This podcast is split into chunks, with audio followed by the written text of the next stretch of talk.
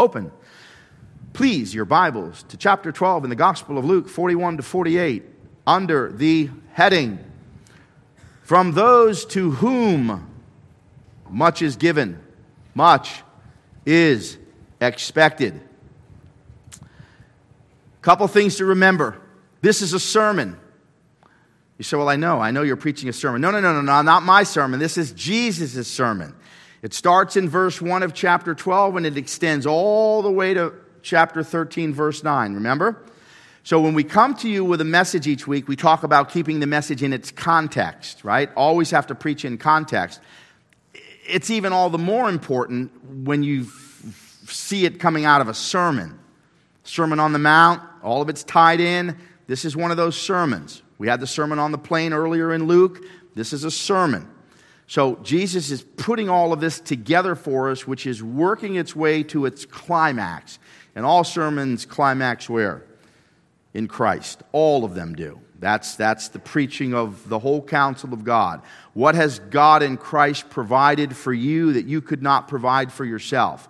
So, this is a powerful passage. We've talked about the, the hypocrisy of the Pharisees, the parable of the rich fool who wanted bigger barns instead of a bigger heart. Talked about the witness of worry. Talked about treasure hunting. We talked about the witness of watching. Now, Jesus brings us to this portion of the sermon. And he makes a few points which we'll unpack, and then he says, From those to whom much is given much is expected. Got a question for you. With the resurgence over the last, really almost two decades, of the Marvel comic movie genres and all the superheroes. Think of some of the superheroes. If you could have any superhero power, this passage is all about power. If you could have any superhero power, Jackie, what would it be? I'll tell you mine at the very end. You think of some of the superheroes, right? Iron Man, Captain America, right? Hulk. That, that Hulk is my guy. Why? Hulk smash. That's all he does. When the only tool in your toolbox is a hammer, you treat everything like a nail. That's all. Boom. So I like Hulk. I'm for Hulk. But if, but if I could have a superpower, I'm going to tell you mine at the end. I want you to think about yours as we walk through the passage. Ready? Let's hear now the Word of God. Peter asked, Lord, are you telling this parable to us or to everyone? The Lord answered, Who then is the faithful and wise manager whom the master puts in charge of his servants to give them their food allowance at the proper time? It will be good for that servant whom the master finds doing so when he returns. I tell you the truth, he will put him in charge of all his possessions. But suppose the servant says to himself, My master is taking a long time in coming. And he then begins to beat the men servants and the maid servants, and to eat and to drink and to get drunk. The master of that servant will come on a day when he does not expect him and at an hour he is not aware of. He will cut him to pieces and assign him a place with the unbelievers. That servant who knows his master's will and does not get ready or does not do what his master wants will be beaten with many blows. But the one who does not know and does things deserving of punishment will be beaten with few blows. From everyone whom has been given much, much will be demanded. And from the one who has been entrusted with much, much more will be asked. And may God add his rich blessing to his inspired and errant and fallible word. Let's pray together. Father, it is no accident that we are here. Everyone by divine appointment, which means you have something to speak into each heart, regardless of age or station in life. Speak now through this broken vessel and speak only your words from this pulpit. Make it a word of salvation for the unsaved. Everyone within the sound of my voice, whether in this sanctuary or by way of the internet, live streaming, raise them from death to life. Give the gift of repentance and faith. Show them the love of God in Christ Jesus. For those in storm winds, make it a word of comfort. And for those who are tired and weary and heavy laden, a word of rest. All things to all people, that some might be saved. Come, give us ears to hear, minds to understand, and hearts that beat for nothing smaller than Christ.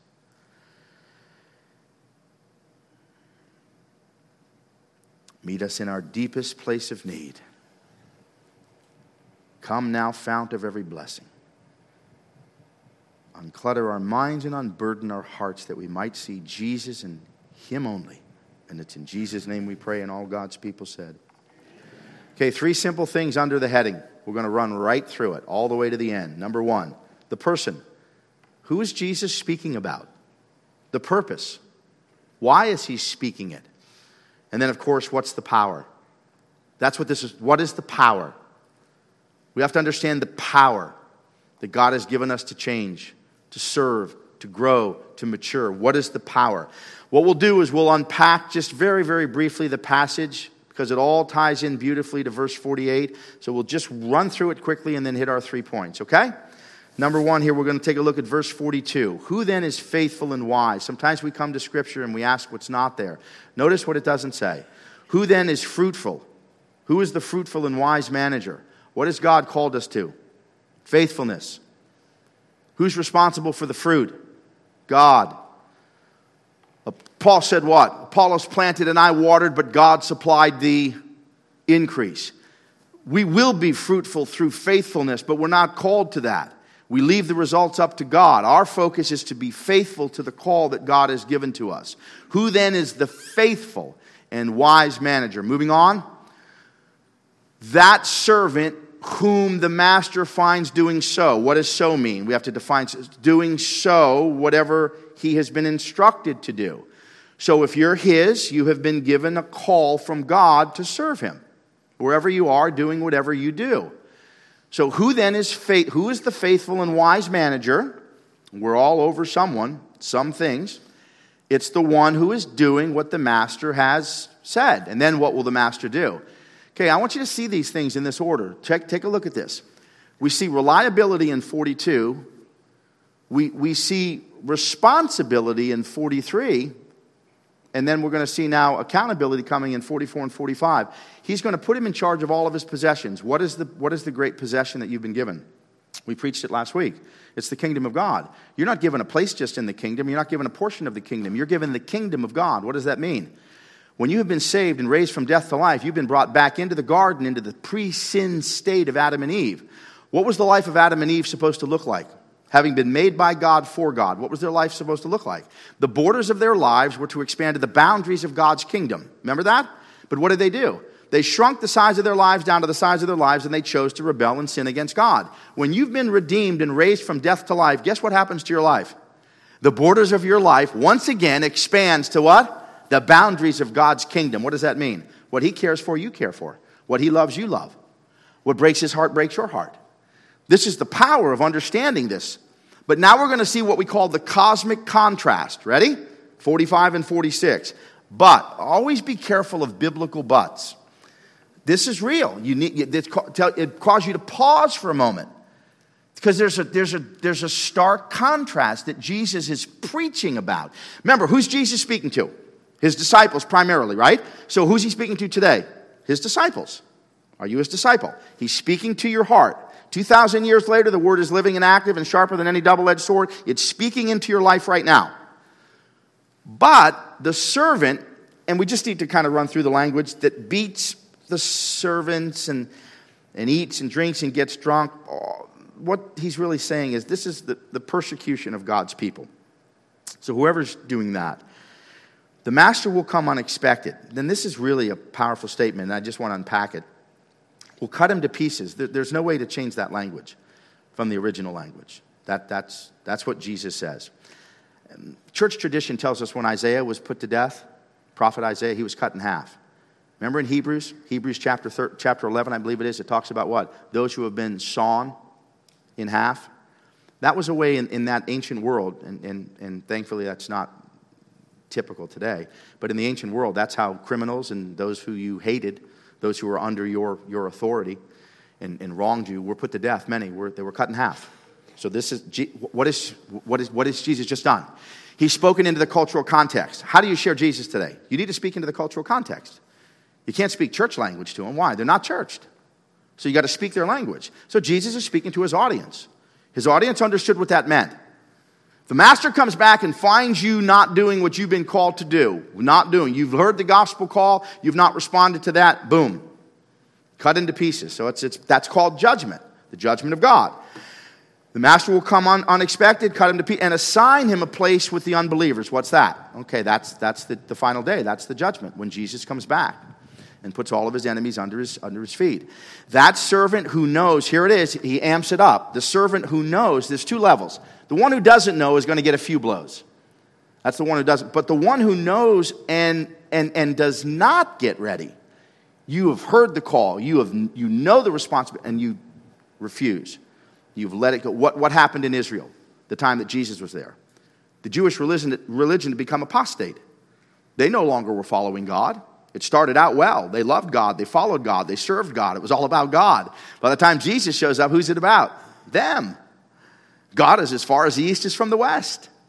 For many of them, not all of them, but certainly for many, and certainly for the religious leaders that were dogging every step Jesus took. So he's speaking now very specifically to those who, who, who know, to those to whom much has been given. And then in verse 48, let me just make a quick comment. People say, well, you know, I, I don't understand this God of yours. Why, why can't God just, if God's God, he can, he can just forgive. Well, you don't, you don't understand what you're asking. Well, explain it to me. You don't understand what, you don't understand the concept of forgiveness. So let me make it personal. I borrow $20 from you. Or next, let me have 20. I'm to go have lunch today. I'm to go to, to go have some chips and salsa for lunch. Can I have 20? I say, I pay you next week. Next week comes, I don't pay him back. Two or three weeks come by, and, and, and he says, You know, it's no big deal. You keep it. He forgave the debt. He just forgave it. But who paid? Ernesto paid. Why? He's out 20. Let me make forgiveness crystal clear. Somebody has to pay. So make it personal in your own personal relationship, husbands and wives and parents and children. Someone's going to pay. So when you choose not to forgive, what are you demanding from the person that you have denied forgiveness to? You demand that they pay. You pay. I'm not forgiving you. And what have we said many times? Unforgiveness does more damage to the vessel in which it is stored than the object upon which it is poured. But if you choose to forgive, and forgiveness is not an option, correct? Trust is different. We talk about that later. But forgiveness is not an option. If you forgive, who paid down the debt? You did. You understand how it works? Someone has to pay.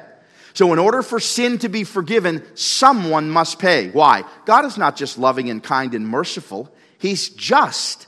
Doesn't your heart beat for justice? Of course it does. When? Every time you see something in the world that is unjust, your heart cries out and says, This is wrong.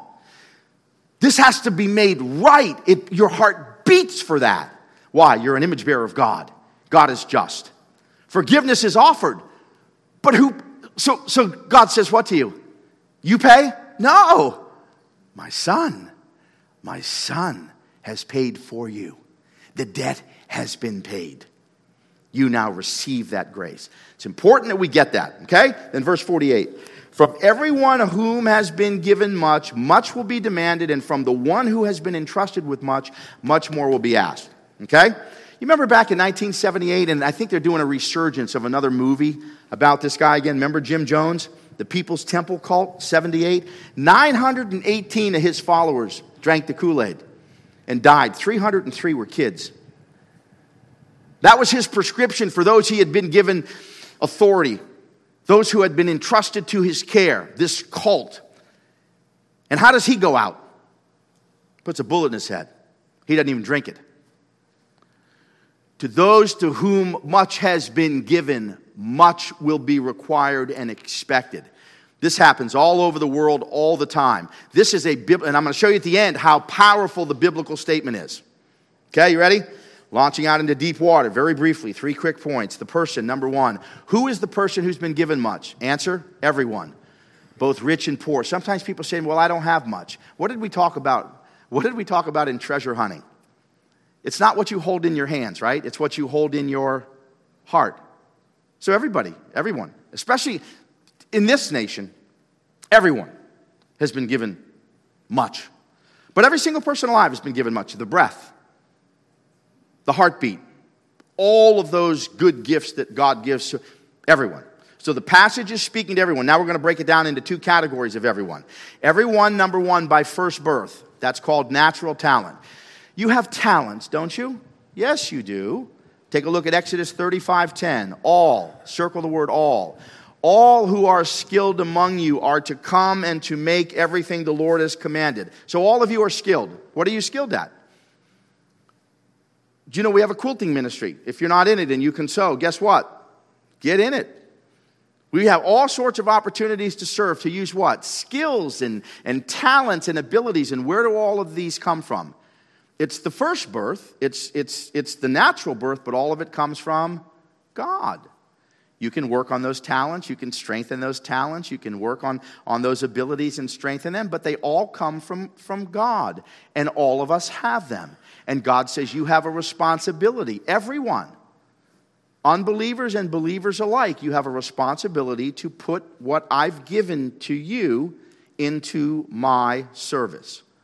Maybe you're gifted in, in, in, in numbers. Maybe you're gifted in, in cooking and you're gifted in, in, in administration. I mean, you can go down the list of the different skills and, and, and abilities that you have, but all of it is from God and to be given back to Him. But now we have a second level, which changes the whole thing, because now God is speaking to whom? Those who've been given a second birth. You must be born again. Have you been born again? Well, now this is a spiritual gift. This just ups the ante. Ready for this? 1 Corinthians 12 7. Now to each one, the ma- each one, who? Each one, the manifestation of the Spirit is given for what purpose?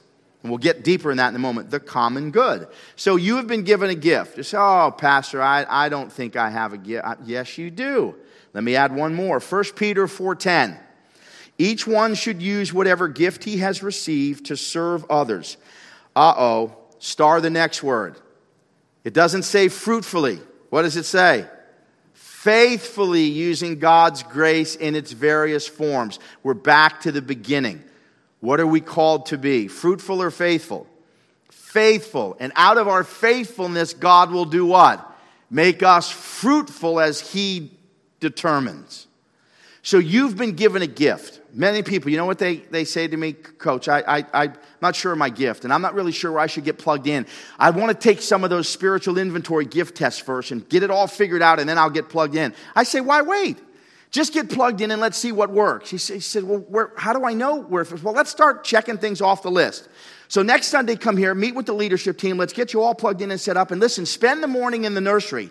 And when you come out of the nursery after 12 crying babies have the hair on the back of your neck standing up, you can check that off your list. So I'm not called to the nursery. I got no interest in that nursery, them screaming babies. None. God couldn't, God has not called me to, I have, I do not have that gift. Excellent. Now we've narrowed the field of vision. We go to the next place. What's the goal? Plug in until you light up. There's a spot for you. Why? I always ask the kids jokingly, how many extra Christians has God made? Well, that's silly, right? None. So you're needed. You're valuable. We're all diminished if you don't put in. You didn't come here just to be fed. Why was Abraham blessed? To be a blessing to others. The more you have, the more you're in debt to the one God, the one who's given it to you. That's, that's the power of understanding the gospel. So plug in. Plug in until you light up. You'll, you'll get it figured out, and you'll find the stuff that you say, man, I've got no interest. I, lo- I love the nursery. I love the nursery. I love walking right by the nursery. Whew! No, I do. I love walking right by. Now, on Wednesday nights, when they're a little bit older, right, you get, I get that little runaway bride. I get to get, get, get her in that room. I get some of the kids. I like that. I love the student ministries. But, you know, there's spots that fit for me. I'm not a quilter. I can't, I can't do that. I have no interest in that. I can't do that. But we have a spot. What's your spot? You want, you want to know the intersection of life that we all should be living at? Where the world's greatest need meets your strongest passion. That's the intersection of life. Why? Because that's where you're wired. And God says, that's where I'll get the most from you because you're passionate about it. It, it, it. it, just gets you up early and it keeps you up late. That's the kingdom. So we see the person. Every one of you are needed. Number two, purpose. Colossians 3 23 and 24. Whatever you do, what? Whatever you do. Doesn't matter where you work, doesn't matter what field you're in, doesn't matter if it's a weekend, you're out on the water or you're out golfing, whatever. Whatever you do, work at it with all your heart as working for the Lord, not for men, since you know that you will receive an inheritance from the Lord as a reward. Uh, we've talked about this uh, at other times in, in Romans. There really is a, a, a, reward place. It's called the Bema Seat of Rewards. There, there, there's, a, there's a judgment place, but there's a reward place. You're, you're going to be rewarded for what you do. Now, I know we're going to cast all those crowns at the feet of, of Jesus, but just think about that. God not only calls you, then He equips you, and He's responsible for the fruitfulness, and then He rewards it on top of it. Man, what a deal. It's God's plan for His people. Since you know that you'll receive a reward, it is the Lord Christ. So, regardless of where you work and who signs your check, who you working for? The Lord. They say, well, if I were just in, in full time ministry, newsflash, you are. You know what the reformers back in the 1500s, you know what they really brought back into the church that was really needed? It was called, this is, it's a term, but it's simple to, it's called the priesthood of all believers. You know what that means? You're a priest. You're, you're, you're, you're, called by God. It's not just the people up in the front. Not just the praise team up there. So everyone's called to do what? Whatever God's called you to do, whatever He's gifted you to do, whatever you're passionate about doing. All of us are in ministry, and all of it's full time. You could use the category, well, some is professional. Okay, you can use that category. But all of us are full time in ministry if we are doing what God has called us to do. So whether you're a butcher, baker, candlestick maker, it's, it's for the glory of God if you're serving God. That's all. You see that? Everybody, people say, well, if I were just in the church, yeah, give me give you another news flash. You are the church. There's no being in the church. You're the church. And let me tell you something, your, your place isn't in here, it's out there. My responsibility is to equip the saints for what? The works of ministry. That's what my calling is, to equip all of us. But our goal is to get out and tell them about Christ. Tell them about this Jesus, okay? Continuing to move, check this out. Three areas that have come out of the preaching of Jesus. We'll be very brief. Number one, time. How many, I've asked this in all three services. I've asked this, this is the third time I'll ask, and I've asked it before. How many hours in a week? Got you again. I keep getting. It's 168. How many hours a week are you supposed to be watching for the return of Jesus? Well, someone says, well, last night, well, I can't be doing when I'm sleeping. Yes, you can. Yes, you can. Listen, listen, before you go to bed, instead of watching those crazy movies, read a little bit of the scriptures, and you'll be dreaming about him when you're in bed. And you'll be watching for Jesus even when you're sleeping. 24 7, you're supposed to be watching for what? The return. He said he's coming back. And I won't go back to that movie clip because we have one for you today, but we'll leave that one alone. It will be good. What did Jesus say in verse 37? It will, blessed are those whose master finds them watching when he comes. What does that mean? That you live in the light of eternity. You live with the expectation that Jesus is actually coming back. We used to use this from a negative perspective, and that's fine. Positive, negative is good, right? Depends on how kids are motivated, especially when we were, were training them and we're coaching them, and especially my own children. So sometimes use a little negative motivation. And we should listen, listen, listen. You don't want to be caught doing something you shouldn't do when Jesus returns. Give them a little healthy fear. But now we flip it around. Wouldn't it be awesome when Jesus returns that you're doing exactly what he's called you to do? Wouldn't that be a neat place to be? That's what I want. That's, that's what we all should want. We, here's a term we use think of Jesus as a good finder. We're all, we're all bad finders, right? It's easy to find stuff that our, our, our spouse or our children, what they're not doing. You're not doing this, you're not doing this, you're not doing this. How about being a good finder? Find what they're doing right. Jesus, let's have Jesus come back when we're doing exactly what he's called us to do. That's what it means to watch. That's what it means to be watching. But we're not navel gazers, right? We're not, we're not Acts 1.11 men of Galilee who are looking up, Jesus left, and the angels came and said, what are you doing? Because after you watch, now that you're in a, now that you're in a state of watching, you're in a perpetual state of readiness for his return. Now what? You got to work. Now you got to go to working. So the next part is working. Luke 12, 43. It will be good for the servant whom the master finds doing so. Doing what? Doing exactly what he's called you to do. What has God called you to do? That's between you and God. You've got to figure that out. Just plug in and figure it out. So we have watching, we have working, and now we have witnessing. Ready for witnessing? We could unpack this a thousand different ways because this comes under the heading treasure. Many people think we're only talking about money with treasure. We're not talking about that. Everything is a treasure, everything is a gift from God. So now we're going to look at witnessing and what was Paul talking about under the heading of witnessing? Philippians 3:8. I consider everything a loss because of what? The surpassing worth of Christ. What was most valuable in Paul's life? Jesus. But here's the question, because this is going to tie in as we get to the towards the end. Why was Jesus most valuable in Paul's life? Because Paul knew what he was when he was Saul. Who was, who was Saul? He was a murderer, he was a persecutor of the church. And now, as Paul, what, what's happened to his heart? He's overwhelmed that Jesus would save him. He says, There's even a place for me in the kingdom. He knows who he was, he knows what he was doing.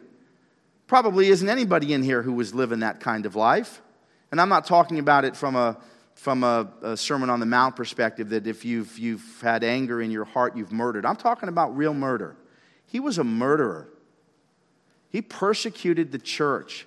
And Jesus raised him from death to life, and he knew it, and he lived in the truth of that reality every single moment.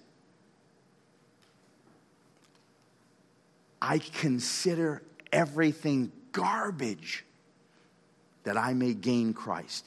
He already had Christ, so what does he, what does he possibly, what, what do you mean gain him? I want to gain a greater portion.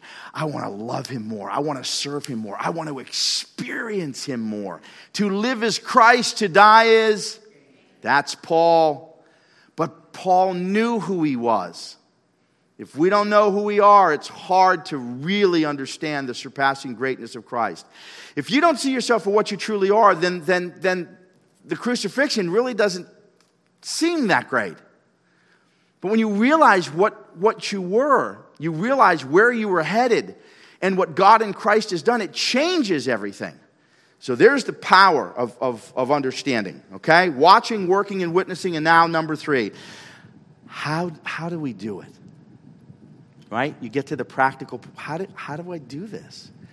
How do I give the much that is expected, Pastor? 1 John 4 4.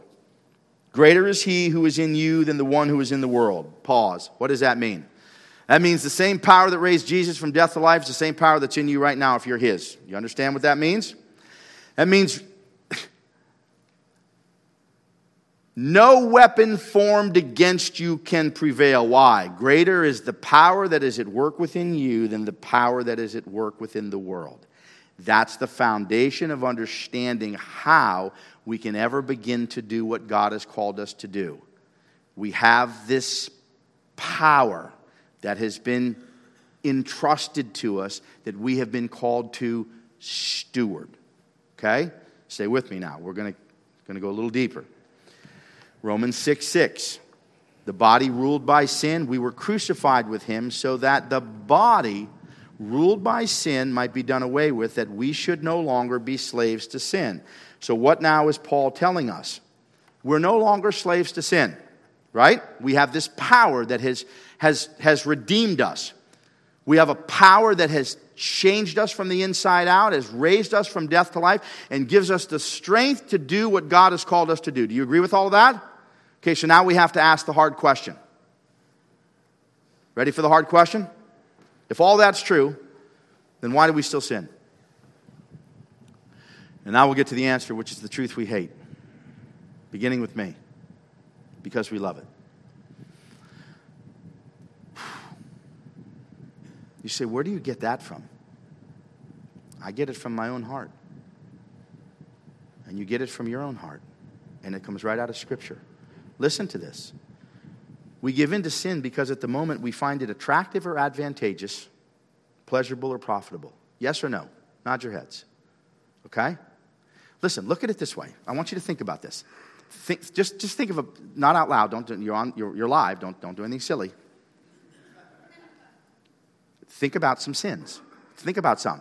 Think about some sins over here that you go, I have, I'm not going to fall into any of that. Why? It's not attractive to you. It's not drawing your heart. Your heart isn't beating there. But think of some of these things over here that you, oh, oh, oh. Sin is attractive, some sins, and they attract the heart. Why? Because even though sin no longer reigns, it still remains. That old sin nature is still inside of each and every one of us after Jesus has raised us from death to life. That's why some people come to me so broken and so defeated and say, you know what, I'm, I'm probably not his. You couldn't even ask that question if you weren't his. Because you're under the conviction of the Holy Spirit and you do some stuff you ought not to do. We all do it. So we have to find the power to be able to continue to fight and to resist what? The devil and sin. So now, let's make it clear that it's biblical. John 3:19. Jesus says there's a verdict that's in. This isn't just about the unbeliever. Light has come into the world, but people love darkness instead of light because their deeds were evil. So we have that in our heart. This is part of the, the nature that we still have to fight against. It all would have been a whole lot easier for all of us if Jesus would have saved us like the good thief on the cross. Today you'll be with me in paradise. You would have had no fight. And before Jesus, if you were saved as an adult, isn't this true? There was no battle before Jesus showed up. Why? You were on the throne. It's a good place to be, isn't it? Well, sort of. Well, it was for me. I love being on the throne. I love being the king. And I was a king. But Jesus shows up, removes you from the throne. Now there's this what? There's this battle. Because now, for the first time, is the great quote from Dr. Kennedy God changes what? Your wanter. You start wanting stuff you never wanted before. And you stop wanting some things you used to want. Wanter begins to change by the power of the Spirit. But we still are in a fight and we're still in a battle. That's why what? That's why we have to be watching, working, and witnessing. That's the power. All of those three come together. Okay, you ready for this? It's not that we don't love Jesus. Do you love him?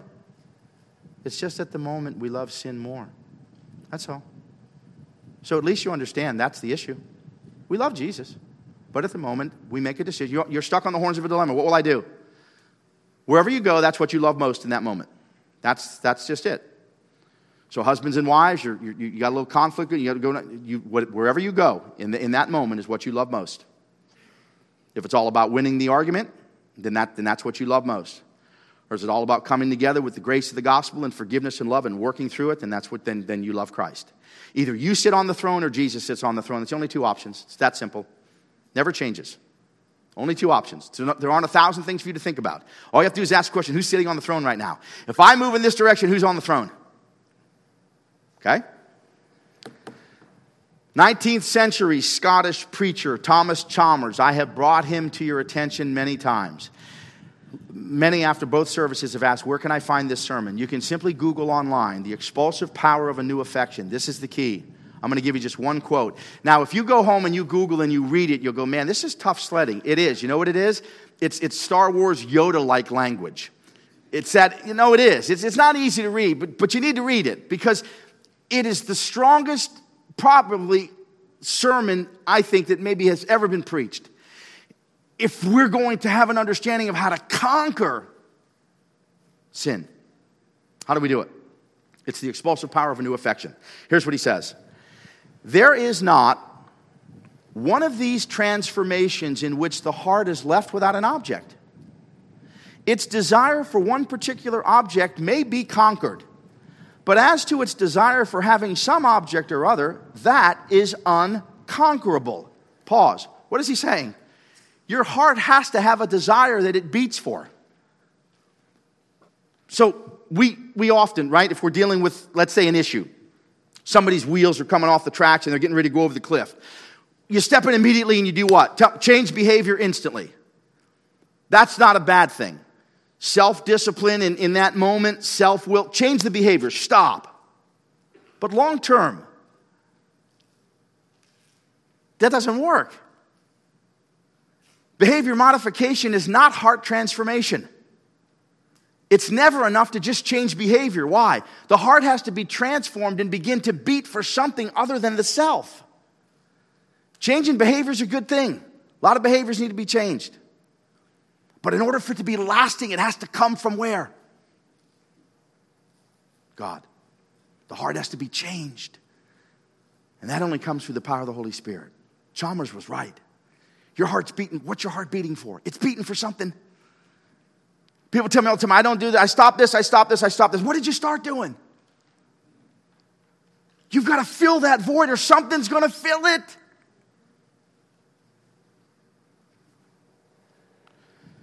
Back to the passage. Just three examples in the passage. What, what filled the hearts of the Pharisees? The Pharisees loved themselves most. How about the rich fool? Remember, remember, it's not, he loved his wealth most. It's not what you have. Some people have a fortune and they can't give it away. They give it with both hands. It's not what you have, it's what has you. I've said that so many times in the family now when we're pulling into a parking lot and you see one of them cars parking over two spots. Tank goes, Oh, dad, he's living for the car, huh? I said, Yeah, back in the day, I'd do something I shouldn't be thinking about today.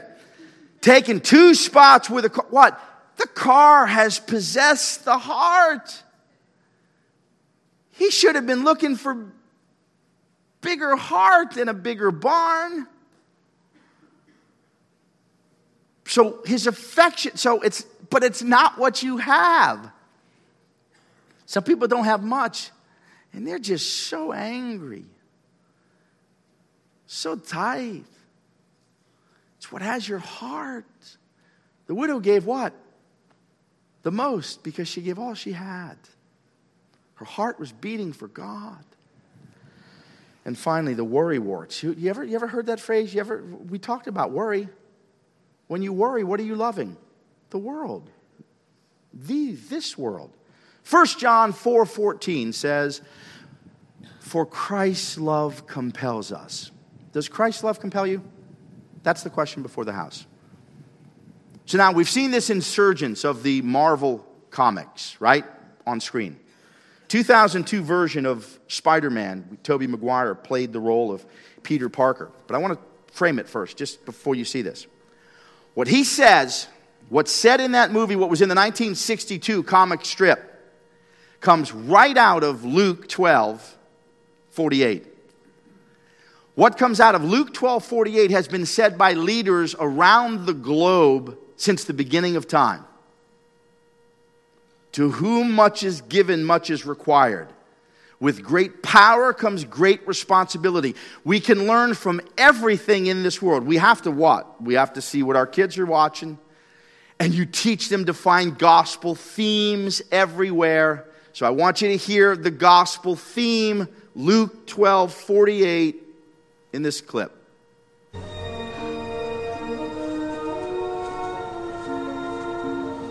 Whatever life holds in store for me. I will never forget these words. With great power comes great responsibility. So here's the question. So we can learn from Spider Man today. Because Spider Man was preaching the gospel. People say, Pastor, why you do? No, no, no, you're just too tight. You're too tight. Don't be so tight. Spider Man just preached the gospel. With great power comes great responsibility. Luke 12 48. What's the greatest power in the universe? God. Who lives in you? God. By the power of the Holy Spirit. And with great power comes what? Great responsibility. That's the gospel. If you've never surrendered control to it, guess what time it is? It's invitation time. With outstretched arms and nail scarred hands, Jesus says to you, Come to me, all who are weary and heavy laden, and I will give you rest. It's not a man centered work where you come up and, and, and it's the heart that has been stirred by this power of the gospel. And by that same power, your heart is raised from death to life. And by that same power, your heart begins to beat for something other than the self. Isn't that good news? Oh, I wish my heart beat more for him. That's the goal for all of us. So come to Christ. Transfer your trust to Christ alone. Trust not in your own good works, trust in His. And salvation comes to your heart and your home this day. Pray with me. Father, right now, we are going to offer a very simple prayer for those maybe who have never prayed before, whether in this building or by way of the internet. We're not saved by a prayer, we're not saved by a profession of faith. We're saved by the possession of it, but we believe your spirit was at work today. We believe your spirit broods over and in this place, and by, by the preaching of your word into the hearts of those who hear it. So, Father, may they pray, I've heard the truth today. I cannot save myself, and I understand that I am like Paul. I am the chief sinner. God, I transfer my trust to you. I cry out, Be merciful to me, a sinner. Give me the gift of repentance and faith. I repent of my sin. I turn from my sin and I turn to you, not in my strength, because I have no strength to do so, but in this power that you are willing to give to me today and for the rest of eternity. Come to Christ. And Lord, for the rest of us, some who've been walking for decades, decades, continue to strengthen us in our faith, grow us up into Christ, and send us out into this world to be instruments of both salvation and sanctification in your mighty right hand. In Christ's name we pray. Amen. Please stand